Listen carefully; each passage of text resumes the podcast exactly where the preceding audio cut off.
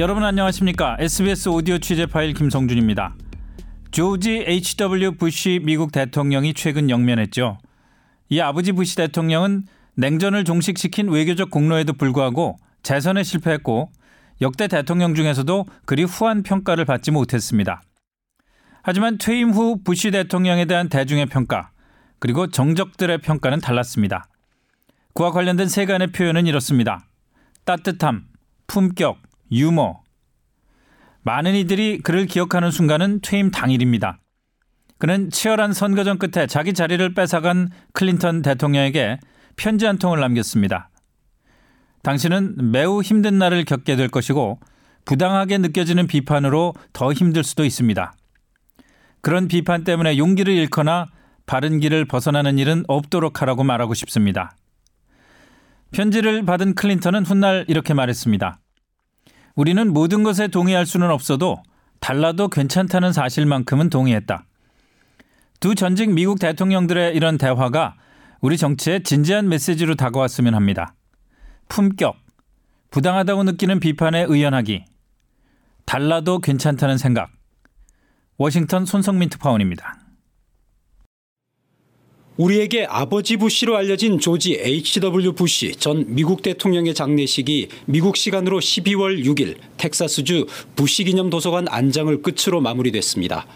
고인은 향년 94세로 1989년부터 93년까지 미국의 41대 대통령을 지냈습니다. 43대 대통령인 아들 조지 W. 부시와 함께 미국의 두 번째 부자 대통령입니다. 처음은 2대인 존 애덤스, 6대인 존 퀸시 애덤스 대통령 부자였습니다. 아버지 부시는 2차 세계대전 당시 19살 최연소 해군 조종사로 참전했고 연방 상원의원, 유엔 주재 미국 대사, 중앙정보국, CIA 국장 등 공직을 두루 거쳤습니다. 전임 레이건 대통령 시 8년 동안 부통령을 지냈고 대통령 재직 시절에는 냉전 종식에 힘쓰는 등 외교면에서 치적을 이뤘습니다. 부시 전 대통령은 취임사에서 미래에 대한 희망으로 충만한 이때 미국의 국력을 선을 위한 힘으로 사용하겠다고 맹세했습니다. 그 약속대로 부시는 1989년 12월 고르바초프 소련 공산당 서기장과 지중해 몰타에서 만나 40년 넘게 지속되어 온 동서 대결 구조를 끝내자는 데 합의했습니다. 이는 1990년 동서독 통일로 이어졌고 미소 간에는 전략무기 감축 협정이 맺어졌는가 하면 91년에는 주한 미군이 보유한 전술핵 무기도 철수시켰습니다. 한반도 비핵화의 단초가 이때 마련된 셈입니다. 하지만 눈덩이처럼 불어난 재정 적자는 재선 가도의 발목을 잡았고 바보야 문제는 경제야 라는 슬로건을 내건 빌 클린턴 대통령에게 석패했습니다. 아버지 부시에 대한 대통령으로서 평가는 그렇게 후하지 않았습니다.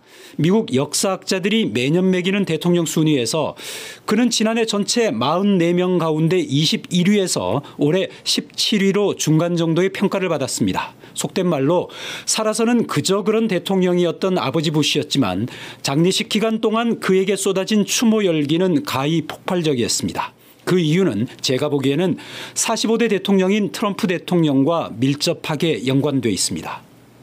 5일 워싱턴 대성당으로 부시 전 대통령 장례식 취재를 갔습니다. 전기를 쓴 작가부터 아들 부시 대통령까지 그를 가까이에서 지켜본 4명의 추도사가 이어졌는데 추도사를 관통한 말은 유머 넘치고 따뜻했던 사람 부시였습니다. 특히 아들 부시의 추도사가 압권이었습니다. 아들 부시는 역사는 아버지를 탁월한 기술을 가진 외교관이자 엄청난 성취를 한 최고사령관이었으며 존엄과 명예로 직무를 수행한 신사로 기록할 것이라고 기렸습니다. 그러면서도 슬픔 속이지만 이제는 웃자면서 고인의 생전 일화들을 소개했습니다. 그 일화를 잠시 들어보면 우리에게 아버지는 완벽에 가까웠지만 완전히 완벽하진 않았습니다. 그의 골프 쇼트 게임 실력과 춤 실력은 형편이 없었고요. 특히 채소, 브로콜리 같은 걸 잘 먹지 못했습니다. 그리고 이런 유전적 결함을 우리에게 넘겨줬습니다. 이렇게 유머를 섞었지만 이별의 순간이 다가오면서 아들 부시도 끝내 울컥 눈물을 쏟고야 말았습니다. 고인이 이제는 백혈병으로 3살 때 숨진 딸 로빈과 지난 4월 먼저 영면에 든 평생의 반려자 바버라 여사와 함께 있을 거라는 대목은 지켜본 모든 사람들을 숙연하게 했습니다. 이런 면모의 아버지 부시였기에 장례식장에는 서로 불편한 사이였던 트럼프 대통령과 전직 대통령 4명, 그러니까 오바마, 클린턴, 카터, 그리고 아들 부시까지 이 4명이 모두 참석했습니다. 트럼프 대통령 취임 이후 처음으로 살아있는 전현직 대통령 5명이 한자리에 모인 겁니다. 하지만 트럼프는 자신의 전임자로 바로 옆자리에 앉아 있는 오바마와는 악수를 했지만 대선 이후 줄곧 대립 관계인 클린턴 쪽과는 인사를 나누지 않았습니다. 역시 민주당 출신 카터와도 눈을 마주치지 않았습니다. AP통신은 대통령들 사이의 전통적인 유대감에도 불구하고 트럼프의 전임자들은 각기 다른 방식으로 트럼프에 대한 불편한 감정을 드러낸 바 있다고 지적했습니다. 시쳇말로 뒤끝 장렬이라고 할까요? 반면 부시 전 대통령은 자신의 재선을 좌절시킨 빌 클린턴 당선인에게 당신의 성공이 미국의 성공이라는 친필 편지를 써서 백악관 책상에 남겨놓았습니다. 이 편지를 좀 살펴보면 친애하는 빌, 나는 지금 집무실에 들어오면서 4년 전 느꼈던 것과 같은 경의와 존경을 느끼고 있습니다. 당신도 느끼게 될 겁니다. 당신이 이곳에서 행복하기를 바랍니다. 나는 몇몇 전임 대통령들이 묘사했던 외로움을 결코 느낀 적이 없습니다. 당신은 매우 힘든 날을 겪게 될 것이고 부당하게 느껴지는 비판으로 더 힘들 수도 있습니다. 나는 훌륭한 조언자는 못 되지만 그런 비판 때문에 용기를 잃거나 바른 길을 벗어나는 일은 없도록 하라고 말하고 싶습니다. 당신이 대통령직을 잘 수행하고 가족들도 이곳에서 평온하길 바랍니다.